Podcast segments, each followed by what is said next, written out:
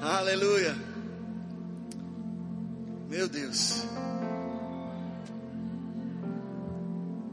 Abra sua Bíblia em Êxodo, capítulo 15.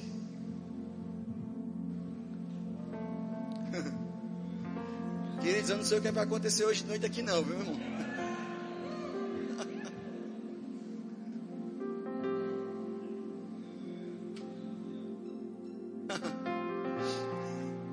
Êxodo capítulo 15. Você está abrindo aí sua Bíblia. A gente vai ler a partir do versículo 22. Mas antes de ler, deixa eu, te, deixa eu contextualizar até chegar esse momento que a gente vai ler. Meu Deus.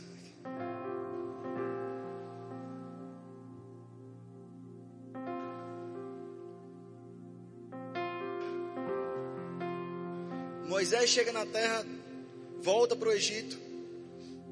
E aí ele resgata o povo de Israel. E ele sai do Egito com o povo de Israel peregrinando. E ele chega diante do Mar Vermelho. Vocês sabem essa história. Provavelmente sabe até melhor do que eu. E Moisés toca com seu cajado as águas, as águas se abrem. O povo de Israel já tinha vivenciado até aquele momento grandes milagres, porque eles viram, testemunharam as pragas do Egito e testemunharam como o Senhor foi bondoso para com eles, nos livrando das mãos de Faraó. E agora estavam diante do maior milagre até aquele momento que ocorreu, até aquele momento, o mar se abrindo. E eles passam por aquele mar uma parede de água de um lado, outra parede de água do outro lado, e ele caminhando, as, as, a, caminhando em, a pés enxutos, sem nem ter laminha. E eles chegam do outro lado, e o exército de Faraó estava vindo, acompanhando eles, e o mar se fecha. O exército de Faraó morre ali no mar, e o povo entra em um tremendo júbilo de alegria pelo grande livramento que o Senhor deu a eles. E eu já declaro que um grande livramento também está chegando agora à nação de Israel. Assim como nós oramos, que seja feita a vontade de Deus, um grande livramento acontecendo naquela nação. E aí o capítulo 15 se inicia depois desse grande momento, desse grande livramento. O povo está jubilando de alegria Começo do capítulo 15, você vai ver Moisés, o cântico de Moisés celebrando aquele momento. Um momento tão poderoso que aconteceu naquela nação. Depois você vai ver Miriam e as mulheres tocando os tamboris e aquela alegria tomando conta daquele arraial.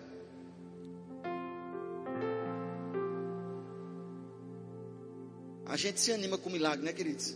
É bom demais. É ou não é? É ou não é? É bom demais experimentar milagres. E aquele povo celebrando, alegre e tudo mais. Só que eles não poderiam ficar ali. Eles tinham que continuar peregrinando. Porque Deus tinha algo melhor para eles. O melhor de Deus não era experimentar um milagre pontual. O melhor de Deus era entrar numa terra que manda leite e mel. E eles tinham que peregrinar, continuar a peregrinação. E aí entra num, no texto que eu queria ler com vocês aqui. Versículo 22 do capítulo 15 diz assim: fez Moisés partir a Israel do Mar Vermelho e saíram para o deserto de Sul. Caminharam três dias no deserto e não acharam água. Eles experimentaram um grande milagre. O mar se abriu e agora eles estavam peregrinando. Caminharam por três dias. E o que aconteceu, queridos, depois de três dias? Com certeza começou o estoque de água a baixar era uma, uma numerosa multidão. E o estoque de água baixando, começa a dar sede. E depois que eles caminham três dias no deserto, eu fico imaginando que se aqui é quente, imagina no deserto. E aqui é quente de verdade, não é brincadeira não, meu irmão. Mas no deserto ainda era mais quente do que Sinop. É, é grave. e eles estavam com sede. Mas olha o versículo 23 que diz: Afinal, chegaram a Mara, todavia não puderam beber as águas de Mara, porque eram, eram amargas. Por isso chamou-se de Mara. Aquele povo que estava peregrinando, eles chegaram em um lugar, depois de três dias caminhando, caminhando no deserto, eles chegam em um lugar e eu fico imaginando, queridos, você querendo água, chegando num lugar que tem água. Qual a sensação? Agora eu vou entrar e agora eu vou saciar minha sede e agora eu vou saciar minha necessidade e agora eu vou resolver meus problemas porque o meu problema está resolvido. A água chegou. A água chegou? Amém. Glória a Deus. Quantas vezes na vida da gente a gente tem peregrinado em meio a desertos, em meio à solidão, em meio a um tempo diferente, e a gente fica na expectativa que aconteça algo. E quando acontece, e diz agora vai resolver meu problema, é água amarga. Não sei se já aconteceu com você, queridos. Mas você fica naquela, eu estou passando por um problema, e aí eu estou buscando ao Senhor, eu estou obedecendo ao Senhor, mas de repente eu encontro a solução, aquilo que parece ser a solução dos meus problemas, mas quando eu vou acessar isso, não presta. Está amargo. E aí o que acontece? Versículo 24 diz: E o povo murmurou contra Moisés. Diga, e o povo murmurou. Diga, e o povo murmurou. O povo murmurou contra Moisés, dizendo: Que havemos de beber? Queridos, o povo tinha saído do Egito. O povo passou pelo Mar Vermelho. O povo já tinha vivido experiência suficiente para saber que Deus poderia resolver o problema deles.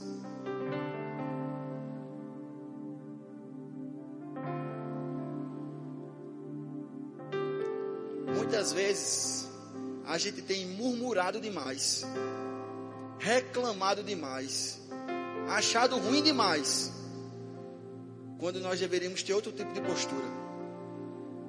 Murmuração, há uma definição para murmuração que quer dizer que é aquele, quem murmura é aquele que quer fazer, que acha que pode fazer melhor do que o outro. Um murmurador pode ser uma pessoa que acha que pode fazer melhor do que o outro. Aquele, aquele povo murmurou contra quem? Contra Moisés. Tipo assim, Moisés trouxe essa gente para aqui. Era como se ele estivesse dizendo: se fosse eu, eu teria arrumado um caminho melhor. Mas olha que interessante. O versículo 25 diz: Então Moisés clamou ao Senhor. Está aqui o texto. Moisés o quê? Moisés o quê? Enquanto o povo murmurou, Moisés, qual é a tua postura?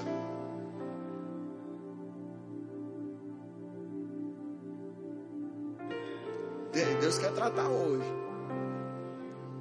Tu tá murmurando, tu tá reclamando, tu tá churumigando ou tu tá clamando?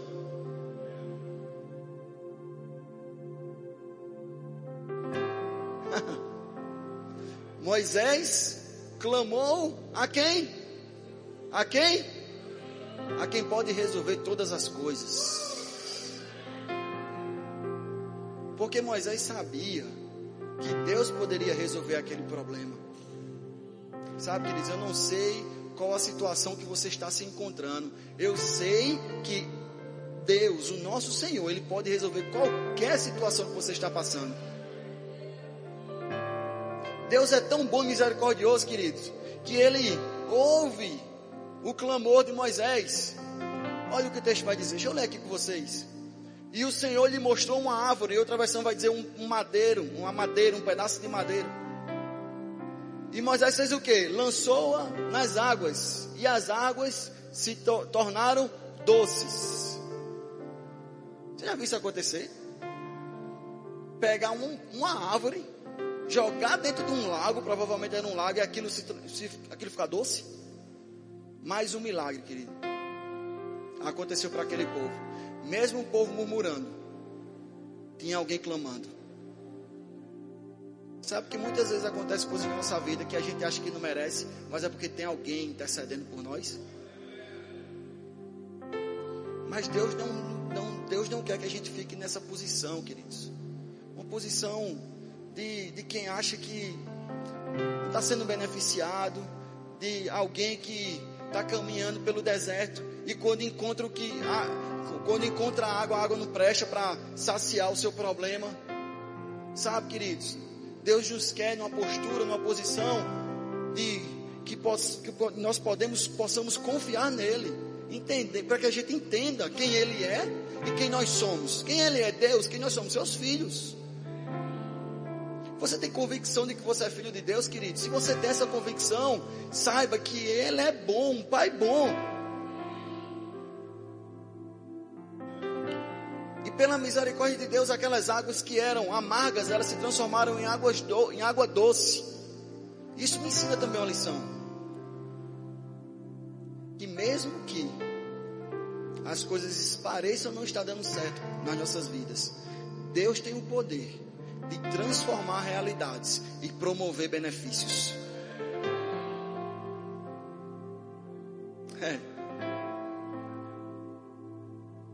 Mas o texto não para aí, queridos. Olha o versículo 26. E disse: Se ouvires atento a voz do Senhor teu Deus, e fizeres o que é reto diante dos seus olhos, e deres ouvido aos seus mandamentos, guardares todos os seus estatutos, nenhuma enfermidade virá sobre ti das que enviei sobre os egípcios, pois eu sou o Senhor que te sara. Aqui tem um poderoso princípio, querido. Se a gente estiver atento aos mandamentos do Senhor, se a gente guardar no nosso coração os mandamentos do Senhor, se a gente estiver inclinado à vontade do Senhor, certamente nenhum mal nos alcançará. O salmista fala isso. Estamos guardados debaixo da sombra das asas do Altíssimo. Perceba, você está guardado se você estiver caminhando em obediência. Eu falei aqui na aula uma coisa e me veio agora no coração novamente. Pedro fala em uma das suas cartas, ele situa, ele fala que o diabo está como um leão ao nosso derredor buscando a quem possa tragá-lo. Eu até comentei na aula, eu quero repetir isso aqui para vocês, que o diabo ele não consegue ficar ao nosso redor, por isso que ele fica ao derredor. Porque uma vez que Paulo fala lá em Colossenses 1,3: Uma vez que nós somos resgatados do império das trevas, transportados para o reino do Filho do seu amor, nós agora estamos em Jesus Cristo. Uma vez que nós agora nascemos de novo, uma vez que nós estamos agora no reino de Deus, o diabo, ele não tem poder para nos tocar aonde estamos. Nós estamos, Efésios, Paulo fala aos Efésios que nós estamos posicionados em Cristo nas regiões celestiais. Será que o diabo consegue nos alcançar nas regiões celestiais em Cristo Jesus? Não. Mas o que é que ele faz? Ele fica como um leão. Por que como? Porque ele não pode ser um leão. Porque só há um leão da tribo de Judá. Jesus. Só que o texto de Pedro diz que ele fica rugindo como um leão. E por que rugindo? Leão quando caça, querido, não ruge não, ele fica na espreita. E por que ele ruge? O leão só ruge quando ele quer intimidar outro animal. O leão, ele fica como um leão rugindo para querer nos intimidar e nos tirar da posição que nós já estamos em Cristo Jesus. Deus estava trazendo um poderoso ensinamento ao povo judeu aqui. Vocês estão caminhando pelo deserto, mesmo que vocês encontrem um obstáculo, algo que seja danoso para vocês, eu tenho a capacidade de transformar aquilo que é ruim em bom. Só que ele continua dizendo: Ó, oh, mas deixa eu te explicar uma coisa, pô. Vocês precisam ouvir, inclinar os seus ouvidos, guardar em seu coração os meus mandamentos, porque se vocês fizerem isso, eu vou os guardar. Mas você acha que Deus é um Deus de pouco? Você acha que Deus é um Deus de só resolver um problema pontual? Não, queridos. E mesmo aquele povo, sendo murmurador, olha o próximo versículo.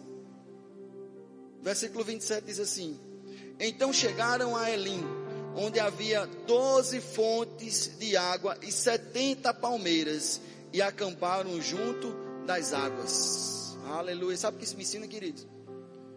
Ensina que Deus é um Deus de provisão e abundância. Por que doze fontes? Porque eram doze tribos. Eu não quero nem que tenha briga. Cada tribo vai, ser, vai ter a sua fonte. E tinham 70 palmeiras para promover sombra para o povo descansar.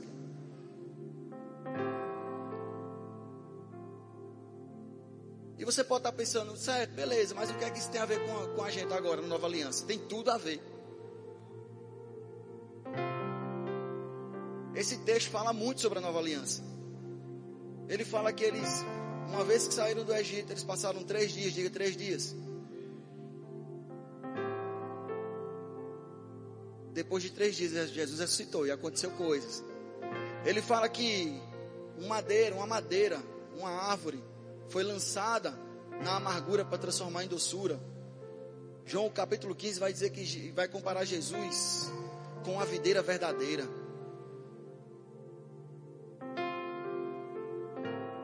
Esse texto, ele está dizendo que uma vez que você é tocado pela videira, que o amargor da sua vida se transforma em doçura, você precisa manter a palavra em seu coração, inclinar os seus ouvidos aos seus estatutos, e você vai desfrutar de uma abundância.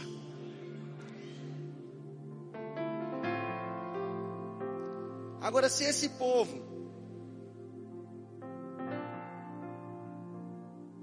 Se esse povo, querido, era um povo muito amado por Deus, mas era um povo que ainda estava experimentando de uma aliança inferior. Como o texto lá de Hebreus diz, Hebreus 8,6 diz: Agora, com efeito, obteve Jesus ministério tanto mais excelente, quanto é, é ela, ele também mediador de superior aliança, instituída com base em superiores promessas. Está dizendo que Jesus é mediador de uma aliança superior à aliança que eles viviam, a aliança de Abraão que eles viviam aqui nessa época. Jesus é mediador de uma aliança superior que está que tem a base instituída em, com uma base. Qual a base? A base são superiores promessas. Se aquele povo que estava em uma aliança inferior desfrutou do que desfrutou, imagina eu e você, meu irmão. Imagina eu e você que pode desfrutar entendendo o que Deus tem para nós. Quero indicar aqui um, um livro. O melhor desta terra. O livreto do pastor Bud. Um homem simples, queridos. Um caminhoneiro. A história dele é inspiradora, queridos. Este homem, pastor Bud, ele ouviu a voz, dizer, da voz de Deus dizer: Vá para o Brasil e liberte o meu povo. Mas ele era um caminhoneiro simples, querido. Mas ele ouviu e obedeceu. Chegou aqui no Brasil com poucos dólares e sem saber falar português. No ano de 1983, há 40 anos atrás. Não tinha Google Tradutor, não tinha nem internet. Não tinha GPS, não tinha os recursos tecnológicos que nos favorecem hoje em dia. Mas ele pegou a sua esposa, Jane White, e vieram para o Brasil. E eles experimentaram o que é desfrutar do melhor desta terra. Sabe, queridos, o Jesus está voltando, você sabia disso? E está cada vez mais perceptível isso. De fato, Jesus está voltando. Mas você sabe que até Jesus voltar, Ele quer que a gente usufrua do melhor que tem essa terra. Ele não criou essa terra para Satanás, não, querido. Ele criou essa terra para mim e para você. Satanás é que é o intruso aqui, meu irmão. Mas ele quer que a gente desfrute do melhor dessa terra e por que a gente muitas vezes não tem desfrutado? Pastor Bud disse que é por causa da mentalidade que a gente tem. Que tipo de mentalidade?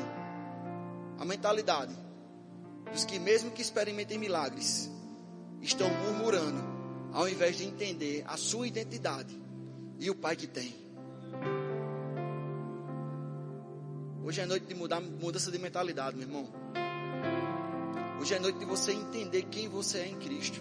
Hoje é noite de você entender o que Jesus fez por mim e por você, para que você possa desfrutar do melhor desta terra.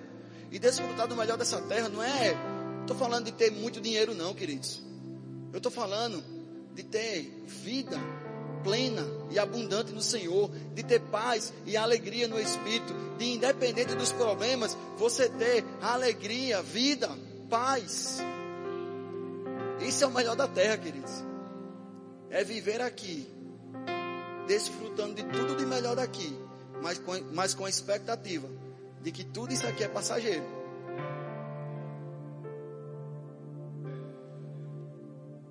Deixa eu ler só mais um texto aqui com vocês.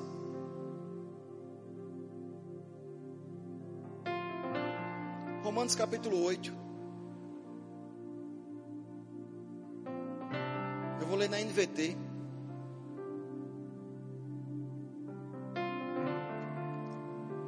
A partir do versículo 31. Paulo diz assim: O que podemos dizer diante de coisas tão maravilhosas? Se Deus é por nós, quem será contra nós? Se ele não poupou nem mesmo seu próprio filho, mas o entregou por, por todos nós, acaso não nos dará todas as outras coisas? Eu vou ler de novo esse versículo. Se ele não poupou nem mesmo seu próprio filho, mas o entregou por todos nós, acaso não nos dará todas as outras coisas?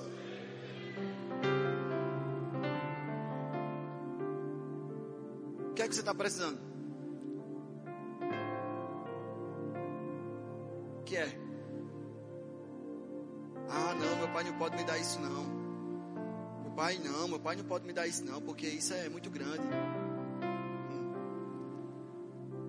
Talvez você não tenha alcançado alguma coisa, não é por falta de generosidade de Deus, mas por falta de maturidade sua de receber. Eu tenho duas filhas, uma de nove e uma de cinco anos, a coisa mais linda do mundo, a cara da mãe. Deus é fiel. E a mais nova, Isadora, vê a mais velha Maria e quer as mesmas coisas, fazer as mesmas coisas que Maria quer fazer, é óbvio. Ela vê a mais velha, se inspira na mais velha e quer fazer as mesmas coisas, não é assim? Aí ela chega para mim e me pede, papai, eu quero tal coisa, porque Maria tem. E qual é a minha resposta? Não. É porque eu não quero dar? Hein? É porque eu não sou generoso? É porque não chegou o tempo para ela receber aquilo.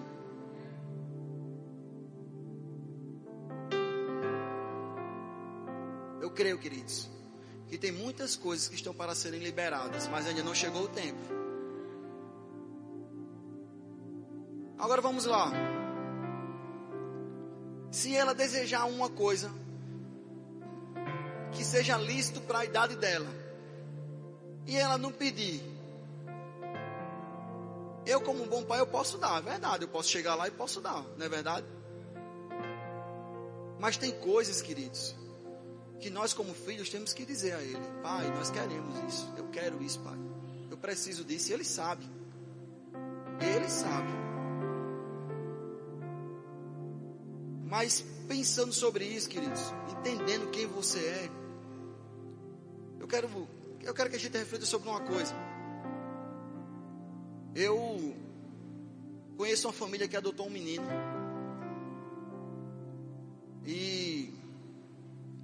Esse filho adotado, ele é um menino muito bom. Mas mesmo assim, ele sendo muito bom, ele não tinha pai e mãe, botaram o menino no mundo e desapareceram. Uma família adotou ele. E quando adotou ele, essa família deu a ele um sobrenome. Essa família deu a ele uma casa. Essa família deu a ele uma família, irmãos. Essa família deu a ele cuidado, provisão, alimento, roupas, educação. Essa família deu a ele tudo que ele precisava, queridos. E aquele jovem que saiu de uma condição do nada, ele passou a ter uma condição do tudo. Porque ele saiu de um lugar de miséria e foi transportado para um lugar de provisão e abundância. Só que aquele jovem, ele nunca conseguiu desenvolver intimidade com seus pais. Porque ele se sentia adotado. Deixa eu dizer uma coisa a você. Vou contar outra historinha aí, é uma, não é uma história real, não verídica não, mas para você, você entender o que eu quero dizer. É uma história, tá? Um, não é uma, não é, não é fatos reais não, é só uma história para ilustrar o que, para você entender melhor. Havia um, um pai com o seu filho, seu filhozinho, sei lá, acho que uns 7, 8, 9 anos de idade, 10 anos. E esse pai e esse filho, eles se amavam muito, eles tinham um entrosamento muito grande, eles eram muito parceiros, tudo que o, o pai ia fazer levava o filho, tudo que o filho queria fazer o pai ia. Eles eram muito próximos, muito amigos. E um dia eles decidiram ir numa padaria fazer, comprar um, um pão, ir no mercado fazer uma compra. E ele estava indo na rua, pai com o filho, e de repente um marginalzinho, um delinquente, não sei como é que se chamam aqui. Aqui nem tem essas coisas, né? Graças a Deus. Em Campina Grande tem, né, Gui? Mas vinha aí um marginalzinho da pequenininho da mesma idade e aborda eles, ele estava armado, aborda para assaltar ele, eles.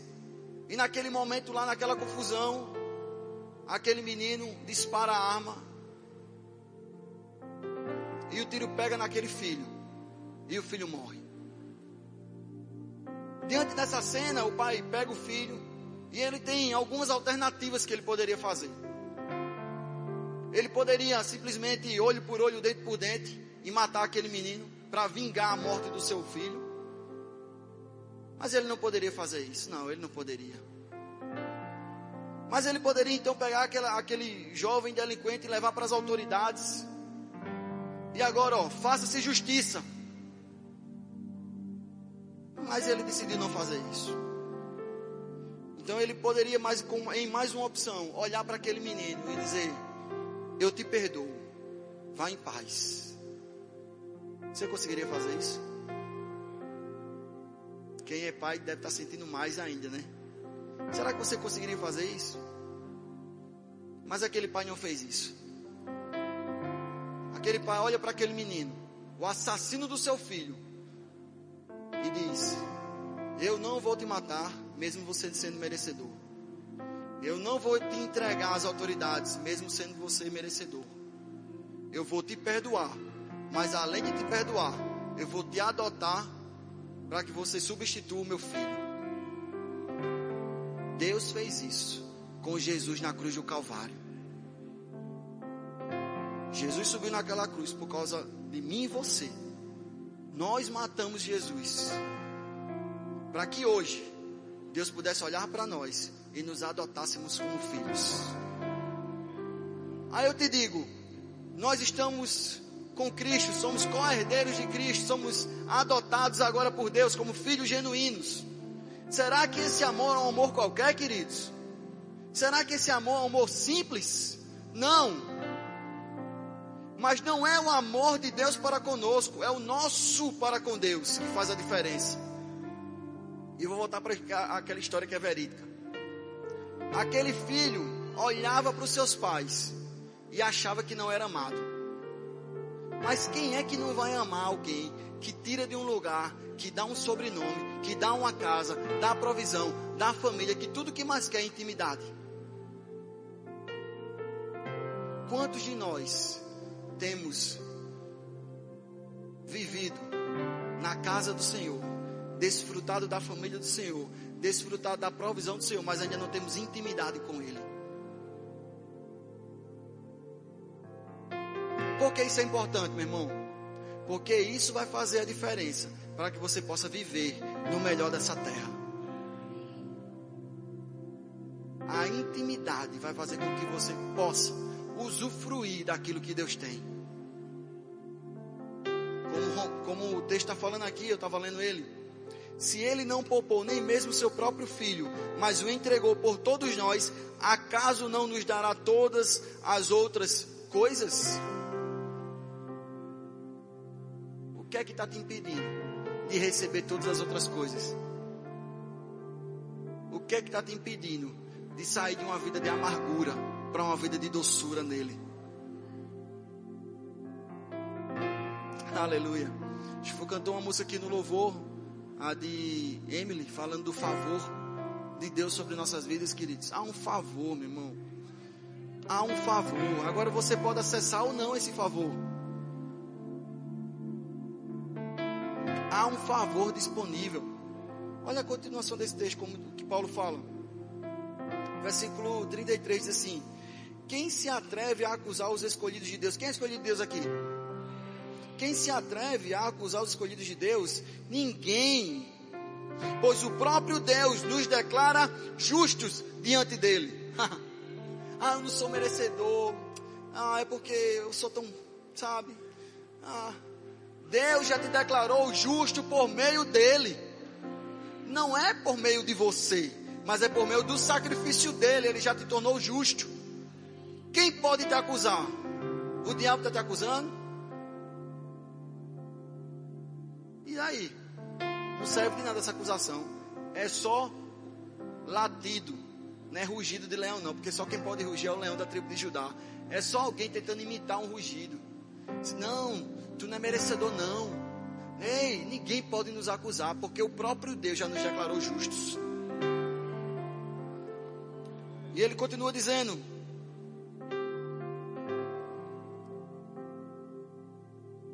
Ninguém, pois Cristo Jesus morreu e ressuscitou e está sentado no lugar de honra, à direita de Deus, intercedendo por nós. Versículo 35. O que nos separará do amor de Cristo? Serão aflições ou calamidades? Perseguições ou fome? Miséria? Perigo ou ameaças de morte?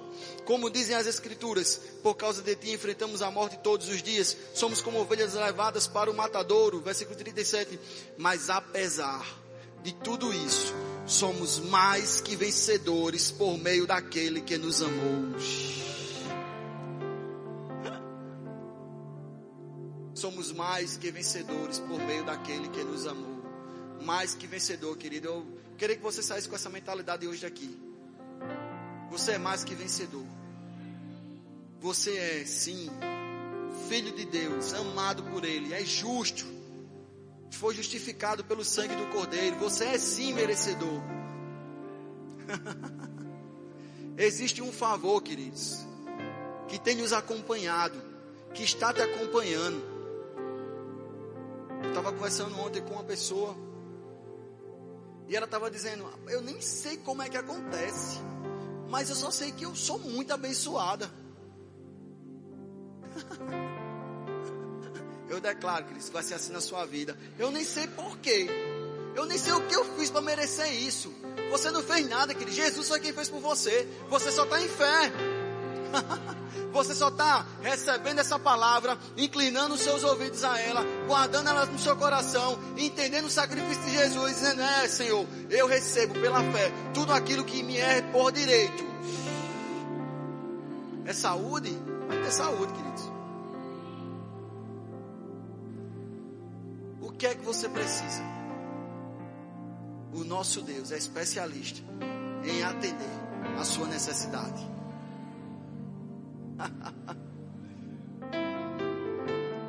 o louvor pode subir aqui, por favor. Só para parecer que eu estou acabando, tá?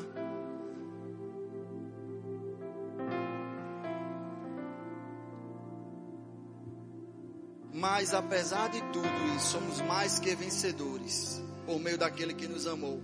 E estou convencido, olha como Paulo termina esse texto. E estou convencido Olha que coisa marcante. Eu estou convencido, queridos. Porque se você não estiver convencido, nada vai mudar na sua vida. aqui, ó, mentalidade. Eu estou convencido. Está convencido de quê, Paulo? De que nem morte, nem vida, nem anjos, nem demônios, nem o que existe hoje, nem o que virá no futuro, nem poderes, nem altura, nem profundidade, nada em toda a criação jamais poderá nos separar do amor de Deus revelado em Cristo Jesus. Você está convencido disso? Será mesmo que você está convencido disso?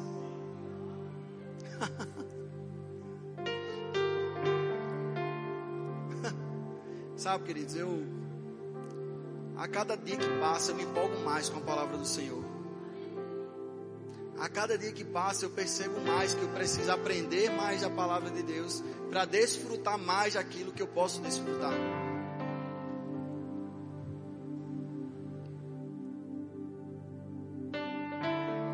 A gente convivendo, a gente convive lá em Campina Grande, né, com algumas pessoas que viveram diretamente com o pastor Bud. Eu não o conheci, mas eu convivo com muitas pessoas que conviveram com ele, né? Aí o pessoal diz assim que o pastor Bud não tinha preocupação. Chegava lá problemas e a gente que lida no ministério lida constantemente com problemas, né? E aí Guto fala que chegava algum irmão lá com problema e ele dizia: Eu não vou morrer pelo problema dos outros, irmão. Jesus já, já fez isso por ele. Qual é a tua preocupação, queridos? Não precisa ter. Jesus já morreu por todas as suas preocupações.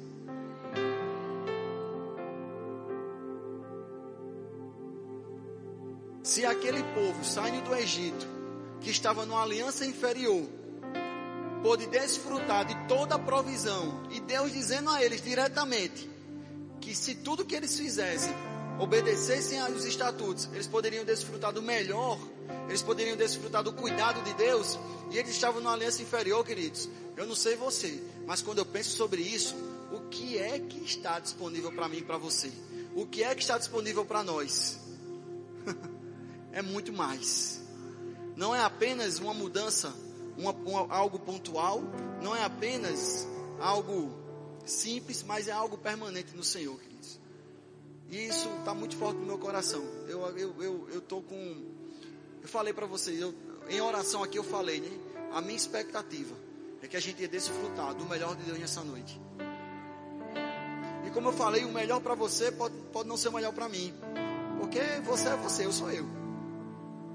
Mas Deus, Ele é perfeito, porque Ele sabe o que você precisa. Ele sabe o que é melhor para você.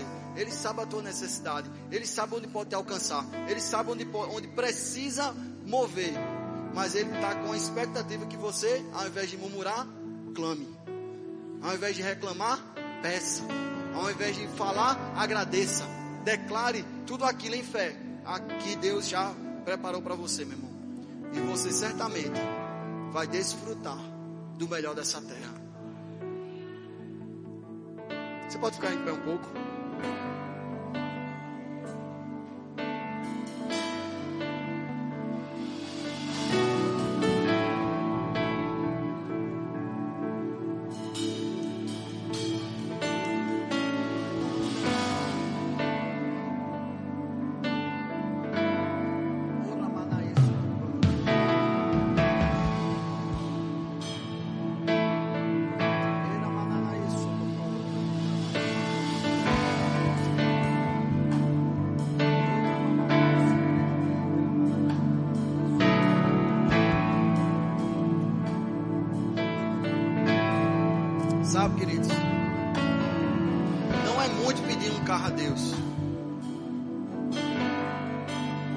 É. Não é muito pedir uma casa a Deus.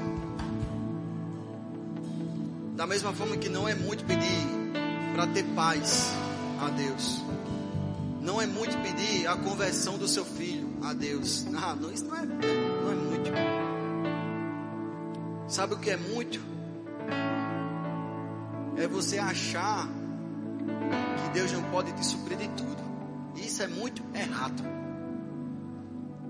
Eu queria te dar um tempo para que você pudesse orar ao Senhor mesmo, se entregar a Ele, dizendo a Ele aquilo que você precisa. com as suas, as suas necessidades específicas. Seja específico, meu irmão. Eu quero te dar esse tempo enquanto o pessoal aqui vai cantar. Tire esse tempo mesmo. Se quiser cantar, cante. Mas eu queria que você tivesse esse tempo de intimidade com o seu pai. Ele é seu pai, meu irmão. Ele é seu pai, querido. Ele é seu pai. Aleluia.